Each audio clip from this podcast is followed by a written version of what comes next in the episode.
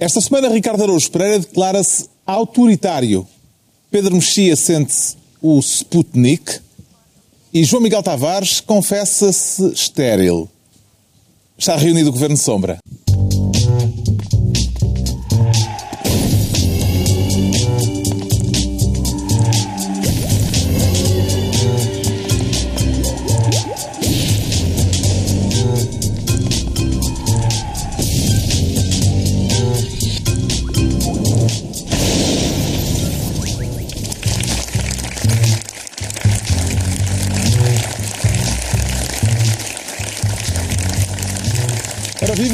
Estamos todos. Vamos eh, entrar neste Governo Sombra no final da semana em que a oposição pediu a demissão do Ministro das Finanças e em que a Justiça norte-americana derrotou Donald Trump. Havemos de falar disso daqui a pouco. Neste Governo Sombra em que o Pedro Mexia quer ser Ministro do pé. E em que pé é que quer exercer o cargo, Pedro Mexia? Naquele que continua a levar tiros, que é o pé da estratégia autárquica do PSD. Porque o PSD teve a, nas últimas autárquicas teve um mau resultado. E o, PS, e o PS um bom resultado. E, portanto, seria de, todo conveniente que, eh, ainda por cima está o PS no governo, que isso fosse eh, eh, revertido, ao que, for, que, que virá a ser o resultado. Só que está, a coisa está preta, não é? Como se sabe, na, as sondagens, hoje os jornais diziam que nas sondagens para Lisboa, vários candidatos do PSD, putativos candidatos do PSD, incluindo ex-ministros, eh, nenhum deles chegava aos 10%, 10, 10, bom. Teme-se que as autárquicas sirvam para o povo mostrar um cartão amarelo à oposição, não é? Exatamente, como é clássico, aliás. Sim, sim. Eh, bom, e o que é que o PSD pode ganhar em termos de cidades importantes? Uma cidade. Eh, qual é? Sintra. Não, é verdade. Do, do, Sintra é uma cidade importante. Sim. Eh, tendo em conta as que estão disponíveis, é uma cidade importante. Não é Vladivostok, mas enfim. Eh, Tendo em conta as que estão disponíveis, é uma cidade importante. Parece que aquele final da discoteca às 4 da manhã e dizer se for esta gorda. Tendo em conta as que estão eu disponíveis, estava, a- eu- é bastante Eu estava a reagir a alguns, a alguns franziros de nariz sobre Sintra. Eh, bom, Já não faz assim tão depressa. Esquece as queijadas, ó Ricardo. O, o PSD podia ganhar Sintra, porquê? Porque esteve, esteve quase, não, eh, a- da, na da última vez decidiu apresentar um candidato que não era aquele que o seu eleitorado queria, que ficou em segundo lugar, o candidato apoiado pelo PSD ficou em terceiro, e como o eleitorado ficou dividido, ganhou o candidato do, do PS, ou apoiado pelo PS, Basílio Horta. Bom, este ano o PSD, as estruturas Corrigiu o do PSD, tiro. corrigiu o tiro. Eh, E vai ser Marco Almeida, Marco que foi Almeida, ve- foi vereador, vereador, no foi vereador, tempo de Fernando Seara Sim. E que foi o que ficou em segundo lugar Foi nas últimas lugar. Ficou a eleições como independente. 1070 votos, ou não sei o que mais, de ganhar. Portanto, tem muitas hipóteses de ganhar. Quando houve uma hipótese de haver um candidato ganhador, Pedro Passos Coelho, logo nos órgãos do partido, disse que achava mal. Está nos jornais. Mal, mal, mal, de facto, realmente. O candidato pode ganhar, sou contra. Ah, depois, o que aconteceu? Aconteceu que eh, Marco Almeida queria para hum, eh, ser o eh, presidente da, da Assembleia Municipal, candidato a presidente da Assembleia Municipal, António Capucho. António Bem, Capucho. aí é um problema, Aí é um problema. o Capucho foi expulso do PSD António Capucho foi expulso, foi expulso do PSD. Ah, por e- causa do envolvimento na candidatura de Exatamente. Marco Almeida. É uma expulsão estatutária, não é, não é muito discutível em termos da maneira como funcionam os partidos. Bom, as, as estruturas locais do PSD disseram não, não aceitamos e é- vai ser um outro candidato. E Marco Almeida disse não, quero, quero que seja António Capucho. Estava tudo a correr lindamente. Felizmente, parece que alguém teve uma, um assomo de sensatez e eh, vai haver uma coligação PSD-CDS com eh, Ribeiro e Castro na, a, a candidata a presidente da Assembleia Municipal. Ou seja, o PSD, pelos vistos, pode vir a ganhar uma cidade relevante. Como? Com uma coligação com o CDS. Como Lisboa, como outros sítios. E, portanto, tanta fita para chegar às conclusões óbvias. Tanta, Tanto que tanta, o Marco Almeida acho que concorre como independente, ainda por cima, não é? ta- tanta integridade, tanta, eh, tanto braço de ferro para chegar a uma conclusão óbvia. Nos, nos sítios onde os dois partidos juntos têm a possibilidade de ganhar, deve haver coligações. Em certo sentido, também foi trocado um incómodo eh, para o PSD por um incómodo, ou um ligeiro incómodo para o CDS, uma vez que Ribeiro e Castro não tem sido propriamente um, eh, um Sim. grande eh, admirador das direções partidárias do partido a que ele já presidiu. Isso é no tempo para opostas. Sim, Agora está mais calmo. Era mais o tempo para portas do que, do, que- do que no atual, mas também tem, tem, a, tem a sua graça porque ele foi líder, da, foi líder do partido e Basílio Horta foi candidato presidencial do CDS há uns anos. Portanto, há ali um, um grau de, de, de- de- confronto pessoal que também pode ser, embora não seja ele o candidato à Câmara, que também pode ser engraçado. Mas tudo isto estava absu- absurdo há uns dias e agora está sensato.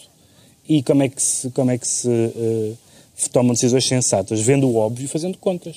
Olha, parece que somando ganhamos. Então vamos ganhar. Isto eu chamo de boa estratégia.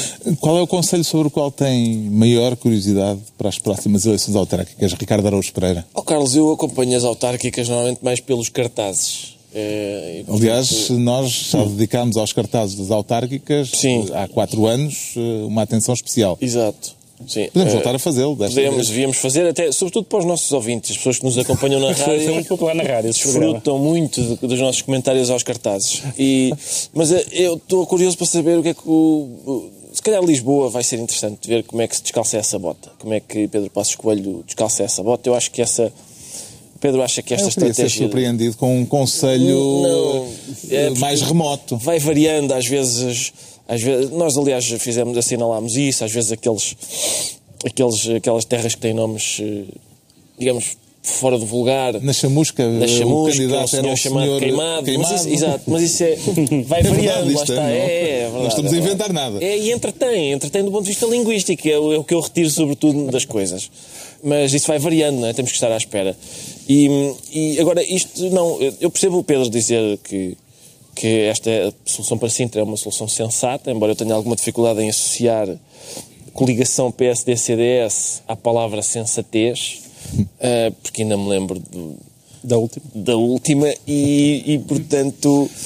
Mas É eu, mais sensato que, de- do que dividir o voto. do que dividir o voto e perder sim, há uns eleitores acho- do PSD votam num, outros eleitores do PSD votam noutro e ganham terceiro, Eu que é do sei, PS. mas essa, exato, E eu isso chamo essa- não sensato. Essa estratégia de, de não ganhar eleições parece-me que Pedro Passos Coelho ficou traumatizado com as últimas porque ele está convencido que ganhou e, e- e quem está a ser Primeiro-Ministro é outra pessoa. E por isso eu acho que ele tem uma estratégia para perder agora nas autárquicas, a ver se governa três ou quatro câmaras. Pode ser que seja por aí. O coordenador do programa do PSD à Câmara de Lisboa, José Eduardo Martins, disse há dias numa entrevista que a fasquia do presidente do partido, Passos Coelho, eh, para as próximas eleições, que é f- ter mais câmaras do que o Partido Socialista, é uma fasquia muito baixa. E depois acrescentou: Isso foi um beijinho ele- muito carinhoso, não foi? Se Passos Coelho não atingir sequer essa fasquia, deve demitir-se. Exato, resumo de José Eduardo Martins. Passos Coelho deve demitir-se. É, Exatamente. Basicamente é o que ele está a querer dizer. Passos Coelho tem a liderança em risco e em jogo nestas autárquicas? É impossível dizer. As, as autárquicas são em setembro, outubro. O que vai decidir a liderança em risco, eu acho que é menos o resultado das autárquicas do que o estado do país.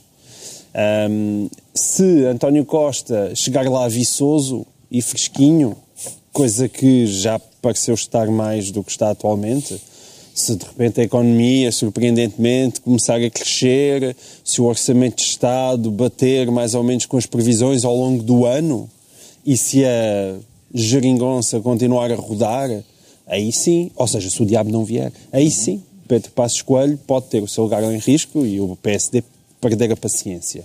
Se a Mas situação do país não continuar a conseguir que o deteriorar... PSD tenha as tais eh, mais câmaras que o PS. Eu Não acho que seja isso que vai decidir. Eu, para já, eu acho que, por princípio, é, é bom separar eh, uma coisa da outra, não é? Muitas vezes confunde-se as legislativas Bom com as é, mas como sabes, houve, houve já mais do que um primeiro-ministro que se demitiu por causa Eu disso. sei, eu sei. eu sei. Primeiro-ministro. Saudosos e nem que hoje sequer em é- dia até são... E ele nem sequer é primeiro-ministro. era Hoje em dia até são secretários-gerais da ONU e tudo. Mas Perder o que eu acho um genuinamente caminho para outros Não, cargos mas é, é o país, é o país que vai mandar, é o país que vai mandar. Ah, se as coisas estiverem a correr bem para o PS, acho que sim, que as autárquicas são muito, muito, muito importantes. Se já se sentir o país a resvalar outra vez para o buraco, aí eu acho que ninguém tira de lá Pedro Passos Coelho.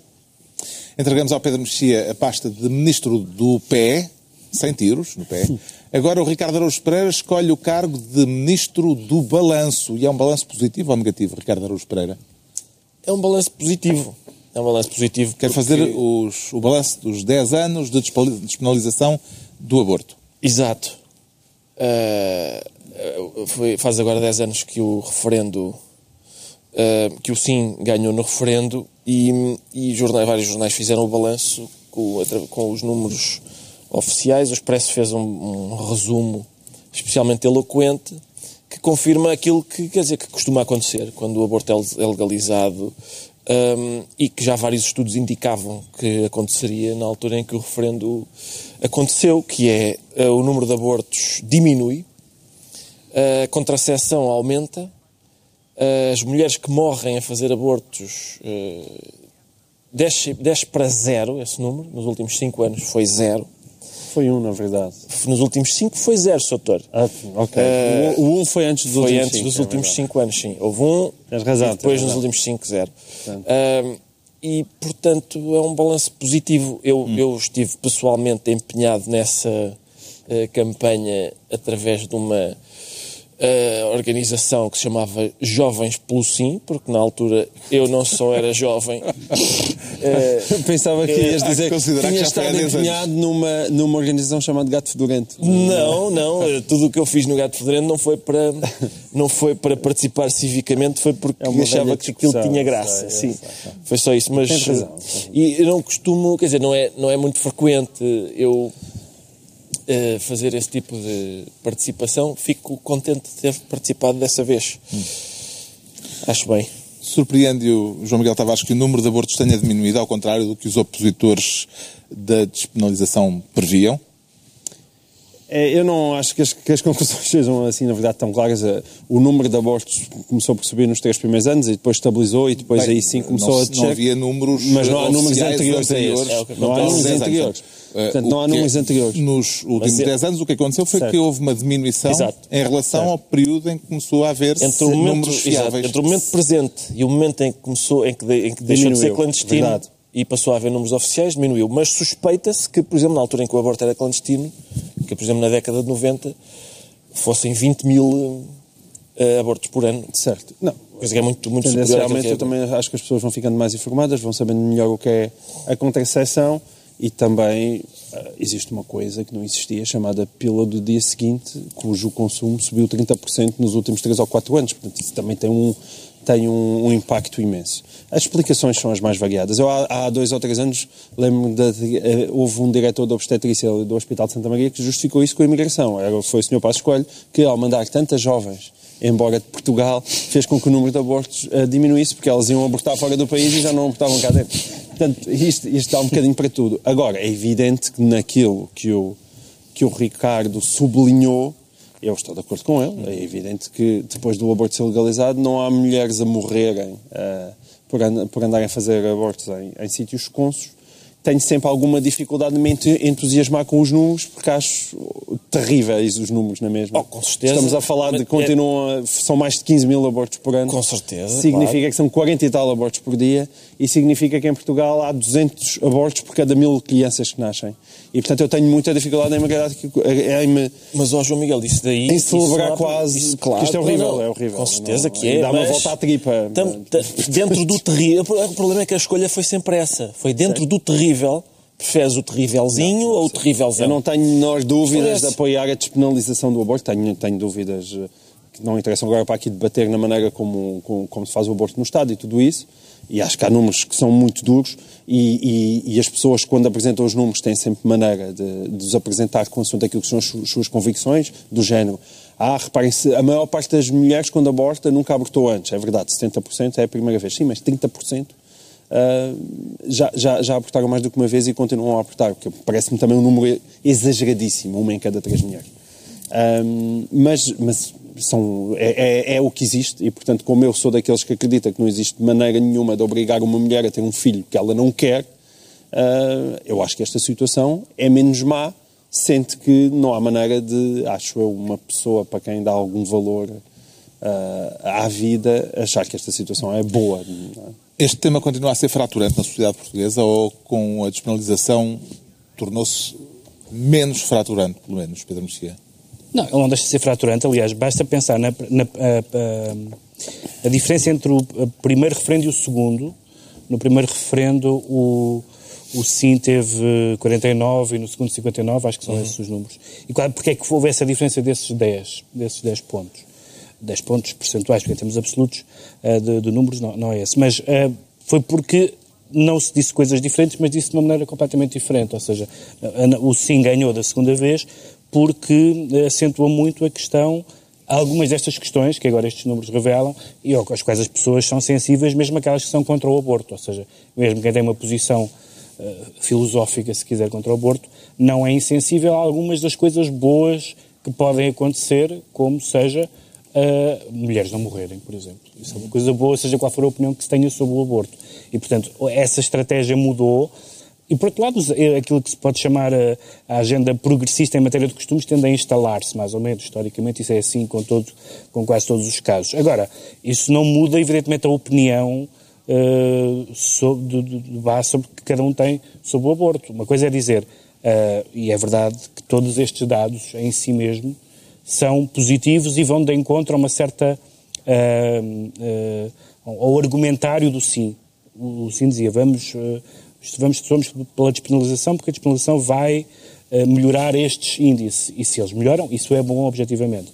Agora, a questão do aborto mantém-se sempre fraturante, porque é, é um, um, dos muitos casos em que há um choque de direitos. Naquela formulação americana, de que é o pro-life e pro-choice, há duas coisas em choque: o valor da vida humana e o valor da escolha da mulher, e haverá, seja quais forem os números, haverá sempre pessoas com de, de, lados diferentes dessa, dessa barricada e isso não vai mudar com os números. Mas. Sendo vai... que esta é a questão, eu gosto sempre de sublinhar, esta é a questão. Acho todas as, das questões fraturantes, das eutanásias, das penas de mortes, tudo e mais alguma coisa, eu acho que o aborto é sempre a questão mais complexa e mais Sendo que é uma coisa que nestas discussões também é interessante, uh, sobretudo estou a pensar até pela, por alguma retórica no primeiro referendo, que é as pessoas dizerem menos abortos é bom se menos abortos é bom, há apesar de tudo uma, uma lógica que não é totalmente não moral em relação ao aborto. Com seja, certeza. o aborto, porque, com certeza não, dizes tu, mas Pedro, estavas cá. A tua formulação... Estavas cá no primeiro referendo, não estavas... A tua formulação foi... Na minha barriga mando eu e coisas desse género. Até as pessoas que é são contra o aborto. Eu pessoalmente não conheço ninguém que não seja contra o aborto. Não estavas cá, no primeiro, contra, não, não cá é, no primeiro referendo. Eu sou contra não, a penalização não, do aborto. Não tavas, contra o aborto eu também sou. Não estavas cá no primeiro referendo. conheces alguém que diga gostas de aborto? Epá, gosto muito de aborto. Não é, não, mas isso é muito demagógico, porque evidentemente há pessoas é, que fazem abortos de repetição constantemente. Ah, para cá, para todos os casos. Por isso é, por isso é que eu disse várias pessoas, incluindo figuras públicas. Por isso é que eu disse que não conheço ninguém. Eu não conheço colecionadoras. Não conheço. Mas existem colecionadoras. Acredito que existem, mas a lei não é para essas figuras públicas. Lei devia impedir. era uma decisão praticamente banal, no sentido que não, tinha, não era uma decisão com uma carga ética, era uma decisão de, de, da escolha da mulher que não tinha. Ou seja, não é, que, não é que não decidissem por uma maneira ou por outra, é que não viam que fosse uma questão moral. Ora, é uma questão moral. Pode ser a favor do aborto e dizer é uma questão moral. É uma questão moral que eu resolvo a favor dos direitos da mulher. Pronto, essa é uma posição. Mas houve pessoas, e deixou de haver de um, de um, de um referendo para o outro, a dizer não, isto não, é, não há problema nenhum, não há uma questão aqui, o aborto não é um mal. E eu fico contente que as pessoas percebam que o Mas aborto que o... é um mal. Claro, que nesta barriga mandou é uma coisa simultaneamente horrível mesmo... de dizer, nesta barriga mandou, mas é absolutamente verdade. Não, mesmo a formulação. Estou a falar como, como, tática, de, como tática de discussão. Mesmo formular o problema dizendo, por exemplo, que nos Estados Unidos há pessoas que são pró-vida e pessoas que são pró-escolha, Quer dizer, a gente ouve dizer isto e pensa, tu gostas mais de escolha ou de vida? Bom, vida é mais importante, em princípio. O problema é que a vida também se põe na questão oh, da escolha, não é? É um choque, é um choque de valores. É, ou seja, é, é. Ser também contra... é um choque de vidas. É importante não esquecer ser, também é um choque de ser vidas. contra o aborto ou ser a favor do aborto não. são duas posições é com uma tradição intelectual e filosófica respeitável. Certo. Ou seja, não são, nenhuma delas é uma posição abs, absurda e grotesca. Sem são, dúvida. São pessoas que valorizam mais um aspecto ou outro por razões de várias natureza, umas por razões religiosas, outras por razões filosóficas, outras por razões médicas, etc. Mas e, portanto, é, que essa... nos entendamos que o aborto é um mal claro. é um bom passo. Claro, mas foi, foi por aí que eu comecei. Pronto, o Ricardo Araújo Pereira fica então ministro do Balanço e agora é a altura do João Miguel Tavares se tornar ministro da repolitização. Mas como? Sem um novo intervalo? Forçada ou voluntária, João Miguel Tavares? A repolitização, não, é forçada, na verdade. Isto é para falar do, do Sr. Trump. Nós uhum. agora temos aqui uma rubrica fixa. Antigamente era José Sócrates, não é? Exato. Mas agora não. Tem, portanto, a intenção no... de atribuir Eu... pelo menos um mérito Sim, exatamente. eu sou eleição responsável por atribuir méritos a Donald Trump. Eu acho que até ao fim do mandato do Trump, o Trump são as batatas deste, do programa. Esse é, ou é peixe com batatas, ou é carne com batatas, ou é, mas é sempre as batatas. As sempre batatas as estão sempre. Não pode ser é. arroz. Não, Não, não. Sempre pode ser arroz com batatas, sempre. Arroz e batata. Sempre as batatas estão cá. Ele, é, sim, ele, ele tem-nos alimentado e acho que vai continuar Todas- a todas alimentar as semanas vai- vai e, haver coisas e, e cada vez é melhor. É- São Então, sempre coisas maravilhosas. E de que modo é que se está a dar a tal repolitização? Que eu imaginei que é, é, é, um- é positiva, é vista como positiva. Sim, eu, eu vejo isso como muito positivo. Houve uma, uma empresa americana que mandou fazer uma sondagem porque tinha a sensação que os seus, que os seus trabalhadores estavam a, a trabalhar menos. E, de facto, 29% dos trabalhadores admitiram que estavam menos produtivos porque passavam o tempo inteiro a discutir o Trump e a ler as notícias sobre o Trump.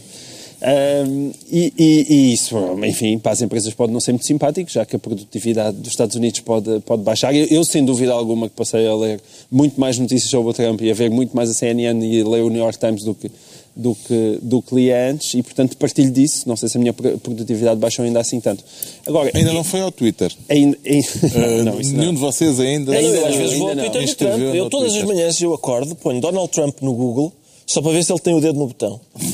Eh, não tem, respiro um bocadinho, mas vou ver, vou, vou ao Twitter ver, porque ele às vezes faz crítica de televisão, isso também me interessa. O Saturday Night Live esta semana não prestou para nada. Eu gosto, gosto Não, mas é, eu- o, o que eu queria aqui dizer é que hum, toda a gente tem havido muitas eh, com- comparações com as quais eu já me indignei em relação a Trump, Adolf Hitler, Adolf Hitler, Trump. E, e, na verdade pode ser esse, esse aspecto positivo que o Trump venha a ser a vacina, não só o, não o terrível Hitler que vem outra vez pôr o mundo em guerra, mas uma espécie de vacina contra os populismos todos que se estão a alinhar. Enfim, estou eu a ser muito otimista. Mas uma daquelas eu sinto isso da- parte de é? muita gente. Eu sinto muito isso nos Estados vírus. Unidos. Mas é que os Estados Unidos são uma sociedade muito forte, uma sociedade civil muito interveniente, e eu, eu gosto de ver esse lado. De, de- há, há muitas críticas desbragadas, mas também há uma indignação genuína que eu gosto de ver. Essa repolitização é, é muito importante, porque eu acho que as pessoas estavam todas demasiado habituadas à democracia liberal, não é? Ah, Às vezes nós temos algum problemas com a, com a monogamia. E a democracia liberal era aquela tipa com que nós andávamos na cama já há tantas décadas e aquilo estava a ficar um bocado monótono e é bom que venha alguém e agora tente tirar a democracia liberal da nossa cama Um urso. para nós percebermos um urso tenta arrancar da minha mulher, deixa-me experimentar agora com um urso. não, não, não, nada disso. Não, não, não. O urso está a levar a Não tua era um mulher. Não, não, não, não. O urso está a levar a tua mulher e tu dizes: Espera, que eu afinal gosto dela. É esse o sentido. Não, não, afinal deixa ela estar aqui.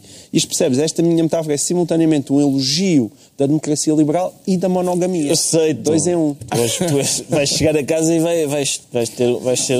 Não sei, não sei, Ah, acho que não? não vou ter sorte. Vais. Esta semana Donald Trump teve mais uma derrota nos tribunais. Eh, Foi-lhe proibido eh, o, o encerramento das fronteiras a cidadãos de sete países eh, muçulmanos. Isto é apenas uma derrota judicial ou é também uma derrota de caráter político, Pedro Mexia? Não, na verdade não há diferença, porque foi a segunda derrota, isto já era uma, uma- isto é um recurso da decisão. Na primeira derrota tinha sido um, um juiz, que ele chamou pseudo-juiz, eh, que tinha sido nomeado por George W. Bush. Agora, deste coletivo que decidiu por unanimidade, um deles também tinha, tinha, tinha sido nomeado por George W. Bush, e o Tribunal decidiu três coisas E o outro já deve ser antigo. Outro, um, eram um três era do e Carter, um era do tempo do Carter Um era do ainda. Presidente Carter, sim. Ah, e o Tribunal decidiu tr- três ou quatro coisas. ah, bom, decidiu, evidentemente, a, a substância da decisão que foi comentada, que foi, ahm, ah, digamos, ah, não dar seguimento a essa, a essa proibição da, da ordem executiva, mas o mais importante não é isso para mim. O mais importante são as outras três coisas que o, que o, tribunal, que o tribunal acrescenta. Primeiro, o Tribunal diz... Uma grande argumentação. Uma grande argumentação. é Bem escrita. O Tribunal diz três, o tribunal diz três coisas muito interessantes. Diz, diz, em Usando primeiro, a palavra Trump como em primeiro lugar, verbo, diz que uma, uma, das, uma das boas razões também para, para, não dar, eh, para não dar provimento a esta decisão é que há uma grande. Como houve várias pessoas a dizer coisas, não se sabe muito bem quais são os limites desta decisão, nomeadamente na questão dos vistos, do- dos, do- de- das pessoas que têm o visto, das pessoas que têm o green card, etc. Ah, e, portanto, ele diz. Disser coisas, pessoas ligadas à administração disseram coisas diferentes e, portanto, há uma grande incerteza jurídica. E isto tem a ver com o amadorismo da presidência Trump e com, com a mistura enorme entre o que são decisões e o que são bocas e o que são diz que disse. Esse é o primeiro. Em segundo lugar, isso era outra coisa muito importante, que foi o Presidente tem autoridade para tomar as decisões que quiser, portanto, negando aquela coisa que ele disse, não me deixam governar, mas não podem ser inconstitucionais. Lamento. É um lamento, mas esse é, esse é o limite. E, a última, e o último aspecto uh, foi que não há decisões não sindicáveis, isto é, não há decisões em que os tribunais vão comer e calar. Os tribunais funcionam, há separação de poderes e mesmo que ele os insulte, uh, os juízes podem decidir. E, portanto, isto mostra que, apesar de tudo, é, pronto, é mais grave porque a América é que é a potência, mas, mas é na Rússia pode-se fazer isto e mandar matar os jornalistas e os juízes, como aliás acontece, como é sabido. Na América é mais difícil, apesar de tudo, há mais defesas e eu espero que isto seja é acórdão... o primeiro de, uma, de, uma grande, de um grande castelo de cartas de decisões que vão cair por, por intervenção dos tribunais. A esse acórdão do tribunal, eh, Trump respondeu no Twitter claro. em maiúsculas e a dizer Vemo-nos no tribunal. Vemos no tribunal, só que, é um, só que é um bocado palerma, porque ele, ele não pensou muito nisso. Porque o tribunal. Excepcionalmente, o Trump esta semana foi um bocado palerma. Supondo foi? que ele estava é um a falar bocado, do Supremo. é? Supondo que ele estava a falar do Supremo, o Supremo neste momento ainda não tem o, o, o nono Ainda juiz. está 4-4. Ainda está 4-4. Que ta- Juiz esse que também não teve palavras necessárias. Sim, esse juiz- Já, já vamos Pois, ao que disse o juiz, mas o tribunal neste momento está 4-4 em termos de juízes supostamente conservadores e supostamente progressistas, está 4-4. 4-4 é um empate, um empate significa que a decisão anterior mantém-se. Portanto, se ele for para o Supremo Tribunal, perde. Aliás, foi por isso também que, eh, logo umas horas depois, a administração eh, Trump disse, fez saber Vai que reescrever, eh, não vai ser para já, que Sim, vai e vai, vai tentar Supremo. apresentar uma lei com outra formulação Sim. e tal, talvez com minúsculas. Mas- Talvez não banindo toda E- uma nacionalidade. E, portanto, apesar de tudo isso, deu alguma. eh, Aquela, aquela coisa que algumas pessoas disseram: ah, estão para aí uns, uns ingênuos a dizer que o sistema americano tem virtualidades que resistem à demagogia e ao populismo. Tem. Tem, felizmente tem, e vamos ver se E são ele já tem uma historiazinha para provar. Vamos ver se são suficientes, mas tem. Parece-lhe significativo que o, o, o Presidente tenha sido criticado justamente pelo juiz que ele, que há uma semana e pouco, indicou para o Supremo Tribunal. Ele terá feito essa crítica em privado e depois desdisse um bocadinho. Ele disse, o que ele disse foi o seguinte: ele Ele disse. nunca se desdisse, não é? Não, houve, foram, fontes, foram falando por ele. fo- fontes ligadas ao juiz disseram o que ele disse foi Ele considerou que estava desencorajador, e desencorajador, desanimadores os ataques de Trump ao sistema judicial. Mas a segunda versão foi: ele Só considera desencorajador e desanimador ataques de pessoas a juízes. Ah. Não sei que pessoa é que ele estava a referir, mas basicamente ele disse: não, não era uma referência ao Presidente Trump, era, era a outra pessoa que está à frente de um país. Achas que é possível e que seja para o Sócrates? É capaz de ser possível. É possível, é possível. Outro caso da semana foi o da mensagem de Trump no Twitter, a lamentar o facto da filha ter perdido. Passamos agora para os sim. assuntos que então interessam. ao que interessa, exato. A mensagem de Trump no Twitter a lamentar o facto da filha ter perdido um contrato com uma loja de roupa. Exato, uma loja de roupa cancelou as, Sim. as vendas de, de produtos da filha e ele disse, muito injusto, muito, o presidente, o presidente. A Casa Branca também acha, como explicou depois o porta-voz da Casa Branca, que isto foi um ataque ao presidente dos Estados Unidos por interposta Ivanka. Pereira. Foi o- Por interposta sim, Ivanka, exatamente. Por interpostas roupas comercializadas por Ivanka. Foi o que disse o, portanto, o, o- o porta-voz da Casa Branca. Acha que quando uma loja decide não comercializar mais roupas de uma senhora, ah, isso é um ataque ao presidente porque ela é filha do presidente. É a mesma coisa que dizer que, que uma loja que diga a gente não quer cá mais trapos da Stella McCartney é um ataque aos Beatles. Ah, e, e- e aquilo é- é- foi, foi- foi estranho porque não só, portanto, o Presidente da República interveio, o porta-voz interveio também, e depois aquela senhora eh, Kellyanne exato, Kellyanne. Uh, com o selo da Casa Branca atrás, disse: Eu vou fazer compras agora hum, por- para resolver esta, para combater esta injustiça. Eu próprio vou E comprar. sugiro que todos vão, Sugiro que toda a gente à vá. rua para comprar Eu, naquele roupas momento, Ivanka. Como está nos Estados Unidos, já levou com os processos em cima também. Eu, naquele disso. momento, é que chega. lamentei que o negócio da filha do Trump fosse, fosse roupa e não o cogumelo do tempo. Porque eu gostava de ter visto um anúncio de televendas com o selo da Casa Branca lá, branca lá atrás e a, e a- e a senhora a dizer: Eu, vou, eu consumo e eu, eu sempre dei muita importância aos meus ossos e articulações. Ou aquela pulseira. Sim, é? aquela pulseira que não fazia nada. Exatamente. Ah, mas isto é, mas é, é- o facto da gente, a gente entretém-se com isto. E, entretanto, Aquela do António Sala. havia duas. Havia a do António Sala, que não fazia nada, e havia uma outra, que uns anos não- mais tarde, também não também não fazia fazia nada. que eles disseram que metia, era, em- tinham iões e depois eh, e- e melhorava o equilíbrio. Não era nada. Ah, Mas tu experimentaste.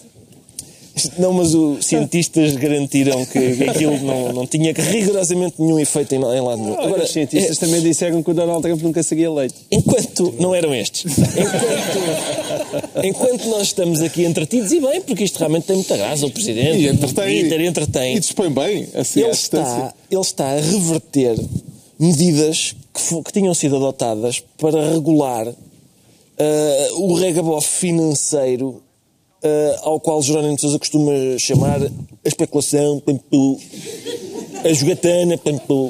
E, e, ou seja, aquilo, aquelas trancas à porta que se, que se foram po- pondo após a, a crise, ah, Donald Trump tá- ach- acha que são.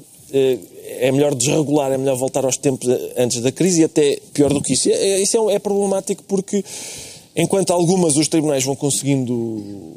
E bem, quer dizer, o Donald Trump. Eu, eu, eu acho que a esmagadora maioria das vezes que eu ouvi alguém eh, enunciar as mesmas ideias que Donald Trump tem, a, a pessoa que estava a enunciá-las tinha um palito na boca. E, portanto, esse tipo de pessoa que está com o palito e diz isto, sabes como é que isto se fazia? Isto eram muçulmanos todos para trás. E a- essa esse é o gente- Jorge Jesus. Essa gente não é. Não é. Não é. Então é o homem da alfama. Jorge Jesus quer que o Slimani volte, que era muçulmano, é um muçulmano. Mas ah, quem lhe dera que os muçulmanos não saíssem. Mas, mas é- as pessoas que têm o palito na boca não costumam ter- terem atenção a esses imponderáveis, de género de haver de repente um sistema judicial que não permite ah, selvageria e tal. Pronto, estão aviadas as batatas. O João Miguel. Tavares fica assim ministro da repolitização. Estão entregues as pastas ministeriais por esta semana. Aproveito para recordar os ouvintes e os espectadores que queiram vir assistir ao Governo de Sombra que podem inscrever-se no site da TVI. São milhares de clientes satisfeitos. Agora, o Pedro Mexia, já disseste isso na semana passada. Disse. Vais dizer todos É. estes. Para a semana vou arranjar maneira de, de eles dizerem isto na Casa Branca. Inscrevam-se. E que a Kellyanne Conway Sim. se inscreva e faça propaganda por isto. Agora, o Pedro Mexia sente-se Sputnik. O que é que o pôs a ver estrelas, Pedro Mexia? Tem a ver com as eleições francesas. Aconteceu agora, como todos sabemos. Sputnik é a palavra russa para satélite, fui ver. Exatamente. E o... Há russos nesta história. Há Rússia, há Rússia em todas as histórias agora, aparentemente. Porque as eleições francesas pareciam estar eh, uma a história contada, seria o candidato da direita que ia passar à segunda volta com Marine Le Pen e ia ganhar, porque a esquerda teria que votar nele, como votou no Chirac há uns anos. Só que o, o senhor foi- meteu-se lá numas trapalhadas com a mulher, eh, assistente parlamentar, que não assistiu coisa nenhuma, e já está em terceiro lugar nas sondagens. E, é bem- e é bem os castigado. filhos, faltam os filhos. É bem Quem está castigado porque Também havia- vi- houve candidatos que se meteram atrapalhadas com mulheres que não eram as deles. Mas acontece. Agora, meter-se com a mulher é de castigar a sério. E então subiu, subiu ao segundo lugar da, da- e, portanto, à passagem à segunda volta, o Emmanuel Macron, que é um candidato centrista, digamos assim, de centro-esquerda ou centro qualquer coisa. Bom, Ele foi do Partido Socialista, mas deixou Sim, o Partido. Socialista. Aliás, foi ministro eh, do Partido do, do, do, do Foi banqueiro. sim. E, Não e também foi, e também foi banqueiro. Não pode ser assim tão de esquerda. Exatamente. E que está com 23% nas sondagens, atrás da Marine Le Pen, que está com 25%. Ahm, esta semana. Mas mais importante do que isso, talvez seja dizer que, apesar de estar em segundo lugar atrás da Marine Le Pen, na segunda volta, se for a segunda Ganha volta entre caras. ele e Marine Le Pen, ganha ele. Ou seja, portanto, tem grandes hipóteses de ser presidente Sim. de França. O que aconteceu esta semana? Esta semana nasceu, não nasceu, já, o boato pelo visto já, já eh, existia, mas foi lançado e ele próprio respondeu num comício o boato que ele era gay. O que, enfim, não sei em que medida é que continua a ser uma, uma tática ousada, também já foi tentado, também já usaram cá e não, não, deu, e não deu lá, não sei porque é que continuam a utilizar esse tipo de, de tática, não sei se é para espantar o eleitorado conservador, etc. Ele falou nisso, disse o nome do senhor e tudo. Eh, ele, ele- o Macron é casado com uma mulher 24 anos mais velha, o que causa algum frisson jornalístico lá, lá em França. E fez uma série A de... antiga professora dele. Fez uma, exatamente, a antiga antiga professora. Fez uma série de considerações sobre Os franceses se, são gajos esquisitos. sobre se aguentar. Aquilo é tudo. Bom, desculpa. Fez uma série de considerações de um certo mau gosto sobre se aguentava fisicamente ou não sei o que mais. E disse: Eu sei quem sou. Uh, coisa que não disse Paulo de Carvalho, que disse que quis saber quem sou. Uh, mas uh, Mas pronto, o que é que isto é interessante? É interessante, além desta coisa da lama. Bem citado, Pedro. Bem citado. Além desta história da lama, foi o facto de, quem, é- de onde é que veio este, esta conversa, este boato, uh, de onde é que veio Agora é que entra na, a na comunicação social de uma agência de comunicação ligada ao Estado russo, controlada pela, pela- pelo governo russo, chamada Sputnik News, que deu ampla voz a várias pessoas. Todos nós sabemos que, que a Rússia está a torcer pela Marine Le Pen. A Marine Le Pen já, fez, já teceu várias vezes loas ao, ao Putin e eh, deu voz a várias pessoas, eh, eh, incluindo alguns políticos, empresários. Depois fizeram todo, começaram a falar do lobby gay, porque uma das pessoas que apoia o Macron é o companheiro do Yves Saint Laurent, que também é eh, acionista de um jornal e de uma revista. Bom, É preciso ter estudos para acompanhar isso. e, e, portanto, de repente, mais, mais interessante do que a questão da lama e de usar a vida pessoal das pessoas, verdadeira ou falsa, totalmente indiferente, para fins políticos, é esta história da Rússia. Como correu bem a primeira, a primeira eleição em que eles tentaram eh, eh, determinar, estão a tentar agora mais uma. Desta vez, mais à descarada. Já nem é uma coisa. Olha, nem é Às uma tantas coisa. o Passos neste momento está a telefonar ao Putin a pedir uma ajudinha para Lisboa. E, portanto, agora esta, esta, esta, ser. esta possibilidade. de- Fernando Medina que se percate. de eles estarem agora a especializar-se em, em, em decidir resultados de eleições no Ocidente é muito preocupante. Uh, o candidato à direita, François Fillon, de que o Pedro Mexia já falou, será que ainda pode recuperar do escândalo por uh, ter contratado a mulher e os filhos? Ele está-se a esforçar por isso, Enquanto mas era eh, eh, ele está-se a esforçar por isso, pediu desculpa, não é? Depois de ter andado a empatar, lá veio pedir desculpa, mas parece que a candidatura do Macron está, está a ganhar gás. E, e, portanto, o Fillon vai, vai perdendo espaço. Aquilo é uma questão sensível, é porque, com, com grande facilidade, tendo em conta aquilo que hoje em dia são expectativas do eleitorado, É, é preciso dizer que em França não é ilegal contratar, não é nepotismo contratar alguém Certo. da própria família. Convém o, é que faça o problema coisa. é que ela uh, Não disse se- até numa entrevista, uns anos mais tarde, que, que nunca tinha feito, nenhum, nada, e os nunca tinha participado em nada. Depois, depois, de uh, repente também já estão os filhos do metidos ao barulho. Aquilo é, é- aquilo, ler aquilo é assustador. Mas Além de que, deixa-me só dizer uma coisa, porque eu queria também lavrar o meu protesto, porque ela, um amigo, um amigo do Fion, com, eh, eh, que tem uma revista, uma revista aliás boa, eh, convidou a escrever dois artigos de crítica literária à, mulher, porque ela estava aborrecida, para o qual lhe pagou 100 mil euros por dois artigos de crítica literária. E eu queria lavrar o meu protesto por essa tabela absolutamente... se casares com o Fion, se calhar tens direito a isso. É, é só uma ideia, agora pelo visto está na moda. Agora, o, o problema daquilo é que no caso, nunca, é por causa da história do Macron, n- no caso do Fion aquilo passa de, de episódica estrutural, ou seja, é uma coisa quase que é a impunidade da casta, porque ainda por cima o Sr. Fion tem um bonito chateau em que aparece nas revistas com, com a mulher e com os filhos e portanto, tendo em conta o atual contexto, é, esse lado de impunidade da casta é, é muito difícil agora já de apagar. Que vantagem é que o Kremlin verá em Marine Le Pen, Ricardo Araújo Pereira? Eu, eu creio que, aliás, já fiz essa. Ok, não posso começar a frase com creio que. Gera logo uma risadinha.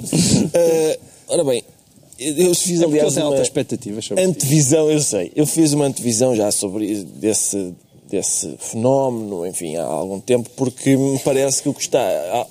Trata-se de uma estratégia para que eh, em futuras cimeiras, aquelas cimeiras em que vão todos os líderes mundiais, Donald Trump, Putin e Marine Le Pen possam encostar-se a um canto a cochichar enquanto apontam para o tipo da Coreia do Norte e olha, o moderadozinho. Ah, acho que é isso. Acho que O é tipo só da para... Coreia do Norte que, eh, é uma notícia de agora mesmo, fez o primeiro teste com um míssil balístico desde que Trump está no poder. Portanto, pode Ah, haver aí... então é vamos aproveitar melhor a vida e despachar isto para eu me despedir das minhas filhas. Pronto, então está esclarecido porque é que o Pedro Mexia diz sentir-se Sputnik, com a cabeça em órbita. Quanto ao João Miguel Tavares, sente-se estéril e foi coisa natural ou meteu vasectomia? João Miguel Tavares? Meteu vasectomia e à bruta, Carlos. Foi, e à bruta, e à bruta. Esta semana, aliás, não se tem ouvido falar noutra coisa senão esterilidade, não é? Escolheu esse tema como contraponto ao balanço trazido pelo Ricardo Araújo Pereira, Certo. Eh, podemos interpretar dessa maneira. Isto é para falar do governo, não é? Mas de facto o governo eh, não engravida ninguém, no sentido em que passou a semana toda a dizer não fui eu, não fiz nada, não, não fui eu, não sou o pai da criança, não sou o pai da criança. Quer citar o Ministro das Finanças, tanto quanto percebi. Quero. A, a, a citação da, da, da, do exercício estéril é uma, é uma citação factual a propósito do relatório da, da OCDE, que dizia algumas coisas desagradáveis sobre o, o país, e Mário Centeno quando questionado ainda sobre a questão do déficit, como é que estes 2,3% foram obtidos, ele disse que isso era um exercício estéril, que não interessava para nada saber como é que os 2,3% foram obtidos. Apenas adequado a quem, com déficit de aritmética, procura déficits que não existem. Exatamente. Portanto, lá está. Sente utilizado pelas palavras de Mário Centeno. Primeira vasectomia da semana, não é? Isto é estéril. Vamos cortar. Não, não. Daqui não dá nada. Ora, dizer que saber como é que chegou aos 2,3% é estéril é dizer que é estéril toda a estratégia económica do governo, no sentido em que os 2,3% foram obtidos fazendo tudo o contrário do que se tinha sido prometido. Uh, e, portanto, esse é o primeiro exercício de esterilidade. Mas não foi o único. Houve uma segunda vasectomia que é em relação à Caixa Geral de Depósitos. Porque também aí é tudo estéril. Porque também aí é estéril saber se Mário Centeno mentiu ou não mentiu. Foi que António Costa veio dizer publicamente que isto não interessava nada, citando até Manuela Ferreira Leite, que, é, que dá imenso jeito para a esquerda citar hoje em dia, Manuela Ferreira Leite, Pacheco Pereira, eles têm, têm imensas alegadas pessoas de direita que de vez em quando vão buscar para defender as suas posições de esquerda e Manuel Ferreira Leite deu esse jeitinho, porque também é estéril. Ah, os portugueses não se interessam para nada disto. Não se interessam para nada disto. Uh, uh, ninguém quer saber, ninguém se quer preocupar com, com o que é que se passou na Caixa Geral de Depósitos. eu permito-me discordar, porque é evidente que é uma questão importante e, pior do que tudo, é evidente que Mário Centeno mentiu por uma razão simples é porque ele, no início de todo o processo de António Domingos, contou a verdade. E essa, essa verdade que ele contou no início não tem nada a ver com a verdade que ele foi tentando entortar ao longo do caminho por pressão de António Costa. E, portanto, é isso. Estes exercícios de esterilidade são muito interessantes. Que gravidade é que atribui este episódio de, daquilo que o Ministro terá dito ou não dito em relação António Domingos na, na Caixa Geral de Depósitos. É grave, é grave na medida em que me parece que é uma péssima aldrabice. E nós precisamos de bons aldrabões. uh, eu acho que não só no princípio ele disse a verdade, como Ou seja, mandou... ele engravidou, não é? E ele está a dizer que não foi o pai. Ele mandou é? um comunicado para as redações, não foi? Filmou. Eu acho que ele mesmo no início, é que nunca se, é, é, óbvio, todos os, os bons aldrabões sabem que ao princípio não se diz a verdade para depois andar a desdizer. Não, não, a gente mantém-se, mantemos...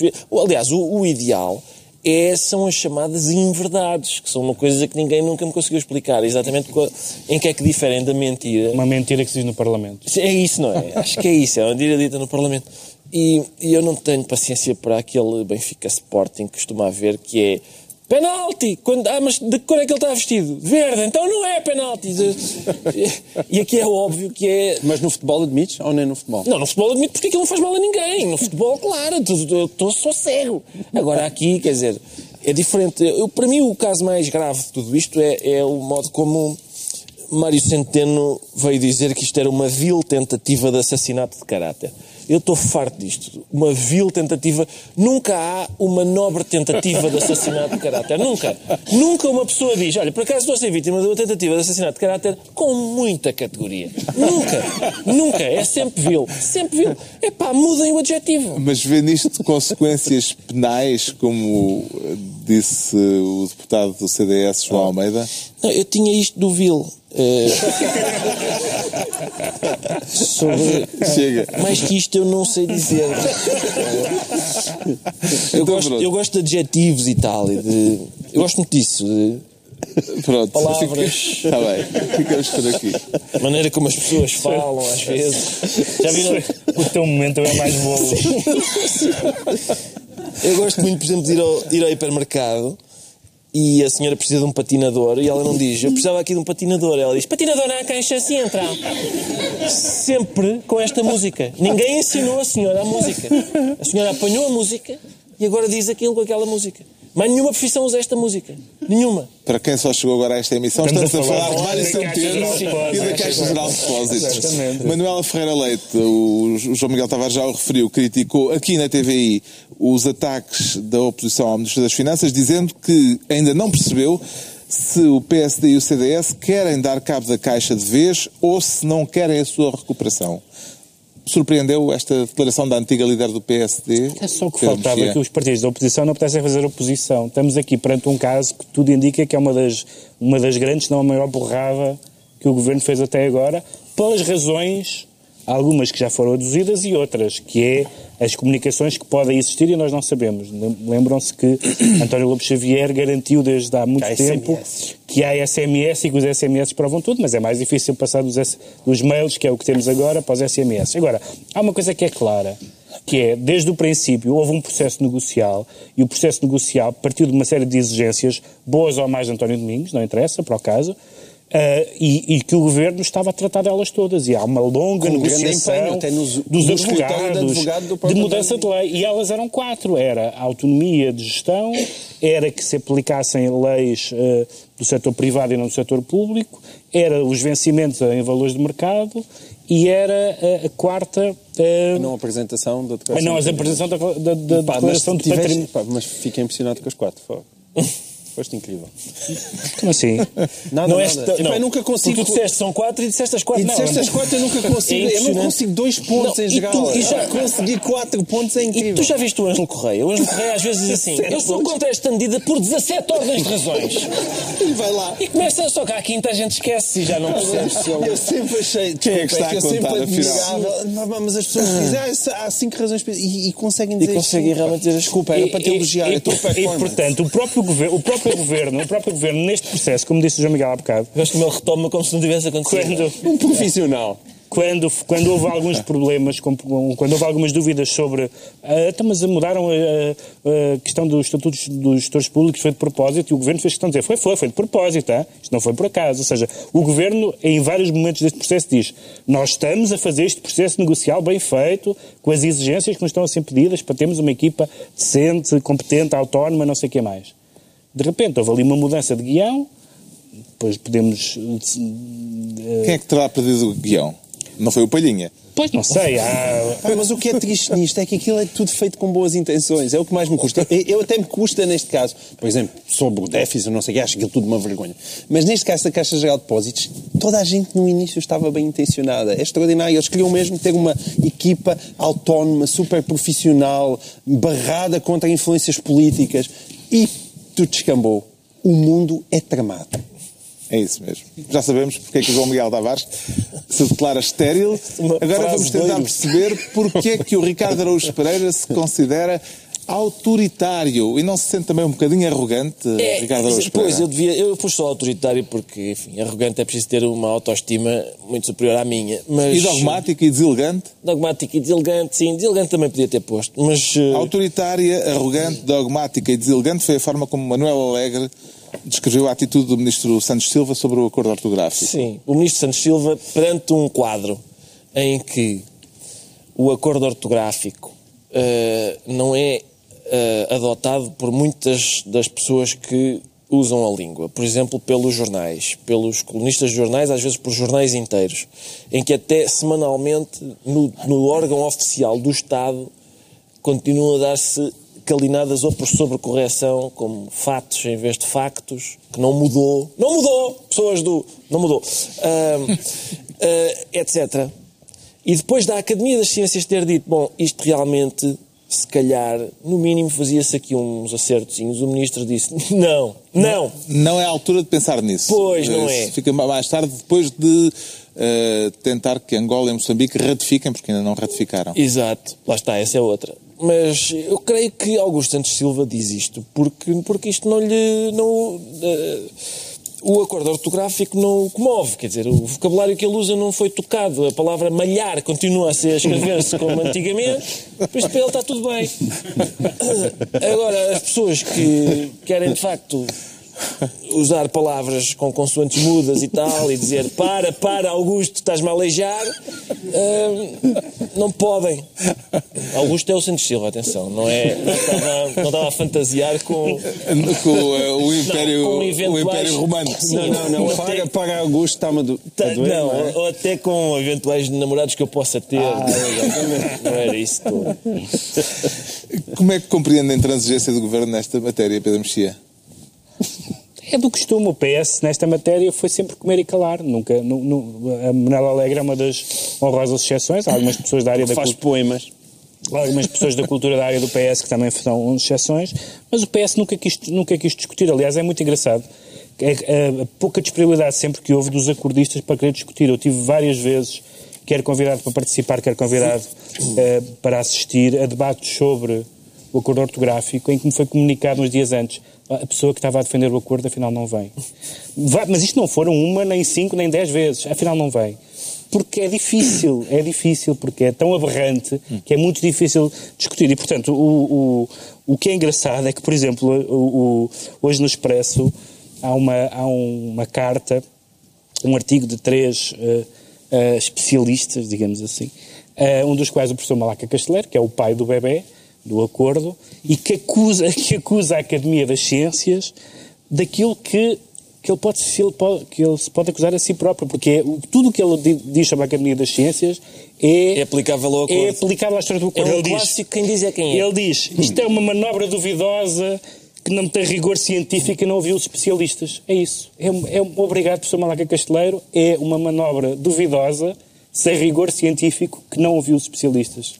Isto é um tema só para especialistas ou poderá, como diz Manuel Alegre, eh, fragmentar a língua e dividir os portugueses? João Miguel Quer dizer, dividir os portugueses é um bocadinho exagerado, porque isto, apesar de tudo, não comove assim tanto os portugueses. Eu, pertencendo àquela associação dos tipos que, quando escondem o acordo ortográfico, não ficam completamente malucos. Essa associação porque é não têm- vergonhosa. Porque não têm especial intenção. Mas eu não escrevo. com- Vocês, se forem a mas eu sempre, mas eu não escrevo com o acordo ortográfico, portanto ainda sou um velhinho da velha. E não escrevo porque há coisas que eu acho que são evidentemente aberrantes. E isto. Mas como eu estou mais ou menos numa posição de fora, neutral e tal, vou explicar. Isto é. Num, num dos partes da balança está um imbróglio ah, ah, jurídico. E no outro está um imbróglio linguístico. E, portanto, se a pessoa gosta mais de juridiquês do que da língua, está a favor do que se mantenha o acordo. Porque é evidentemente complicado e já houve ratificações de tratados, é preciso andar para trás e para a frente. Agora, quem gosta mais da língua está mais preocupado com a língua do que com o juridiquês. E, portanto, esses, evidentemente, querem que isto volte para trás. Eu, como gosto mais da língua do que do juridiquês, e tendo em conta a posição da Academia das Ciências, parece-me evidente que se devia tentar fazer alguma coisa. É a altura dos decretos, o Pedro Mexia decreta meia pensão. Meia pensão ou menos, porque não sei muito bem em que, em que regime é que vai ficar Juliana Assange, porque vai haver eleições no, no Equador. Como sabe, ele está na, na Embaixada do Equador em Londres há 398 anos. 24 anos, ou assim, não é? e o, e o, presi- é e o candidato, cinco, e o candidato seis. da direita, que não é o favorito, diga-se passagem, mas vai- provavelmente vai passar a uma segunda volta, onde, onde pode vir a ganhar, diz que se for eleito presidente do Equador, que o tira de lá para fora. Porque ele diz que os contribuintes ah, do Equador estão ali a sustentar o senhor e que já há mau ambiente na embaixada, porque ele deve ser um moço encantador. e ele, tudo indica, pelo que eu li na- nas notícias, que ele, se, se ele for eh, dispensado da Embaixada do Equador, será preso em 0,025 segundos. Porque há para aí 40 polícias do outro lado do passeio à espera que ele venha cá fumar um cigarro, quanto mais, quanto mais sair. E, portanto, seria interessante que se houvesse esta, este pequeno tumulto, porque de, repente houve uma série de pessoas que adoravam Julian Assange até às eleições americanas, quando ele começou a, a- a- também a tentar boicotar, a tentar afundar a campanha de Hillary Clinton e as pessoas perceberam, se calhar este tipo não é encantador. Bem-vindos. O João Miguel Tavares decreta quinta-feira e outros dias. Quinta-feira e outros dias. Isto, sem dúvida, é a maior notícia da semana, se não do ano. Isto, Quinta-feira e outros dias, é o novo livro de Aníbal Cavaco Silva, as suas memórias dos anos da presidência, e a notícia não está aí, mas no facto de ser um bom título. É verdade. É um bom título. Aníbal Cavaco Silva escreveu um ótimo título de um livro. E a partir daí o mundo está dos avessos. Isto depois da eleição do Trump E é, o meu maior é, choque. confesso, é um bom tema para ti também. E é um bom tema Porque para mim, porque é- é é quinta-feira. às quintas-feiras- Quinta-feira, porque é que é quinta-feira? É quando ele se reunia com o José Sócrates. e Vamos lá ver então há se é no primeiro- contar. Vamos lá ver se é no primeiro, no primeiro volume que vem o filé mignon ou se É ou no primeiro. Não, isso eu já sei, não. É no primeiro. O filé mignon está no primeiro. As, Sim. eh, as escutas? Não, José Sócrates está no primeiro e depois Ah. o segundo é, é- é já depois, acho eu. Pronto. O Ricardo Araújo Pereira decreta 76. 76, que tem a ver com o filé mignon também, porque 76 mil euros é o valor que o Ministério Público suspeita que aquele blogger eh, que... Manuel Abrantes. Exato, que toda a gente dizia que era um senhor que não existia e tal, e que se verifica que de facto não existia, era, era um pseudónimo, embora muita gente na altura tenha garantido que era, claro, era, não era era um homem, era um homem. É um homem, confirma-se, já vi as fotos agora. coincidia, por exemplo, ele, ele gostava era muito de defender o governo do Sócrates por amor e, e de criticar as medidas dos adversários. também não é impeditivo. Não é, não é Tu impeditivo. também trabalhas Mas- por amor e recebes. é, e recebo, exatamente. Mas, mas 76? aqui, o que se dizer é que era só amor. Afinal, ele recebeu 700 76 mil euros para escrever. Parece muito, não é? Parece muito. Mas, É menos do que a crítica literária em França. Exatamente. Pá, mas eu também Exatamente. tenho um blog. Não, lá está. Mas não é só isso. É que, dito assim, 76 mil euros para dizer bem do Sócrates parece muito, mas o esforço de imaginação Exato, é que é isso. preciso. É uma obra de ficção. Eu claro. lembro-me de às vezes acompanhar eh, posts daquele blog e, e as minhas filhas estarem a ler o Harry Potter e eu disse: vocês acham isso imaginativo? Vocês vão ficar malucas com isto. Vocês a seguir a J.K. Rowling vão, vão ler este, este senhor, este Miguel Abrantes. E hum, Achas que foi explorado, portanto? acho que sim, acho que é barato, isto é barato. Está concluída assim mais uma reunião semanal. Dois, oito dias, à mesma hora. Novo Governo de Sombra, Pedro Mexia, João Miguel Tavares e Ricardo Araújo Pereira.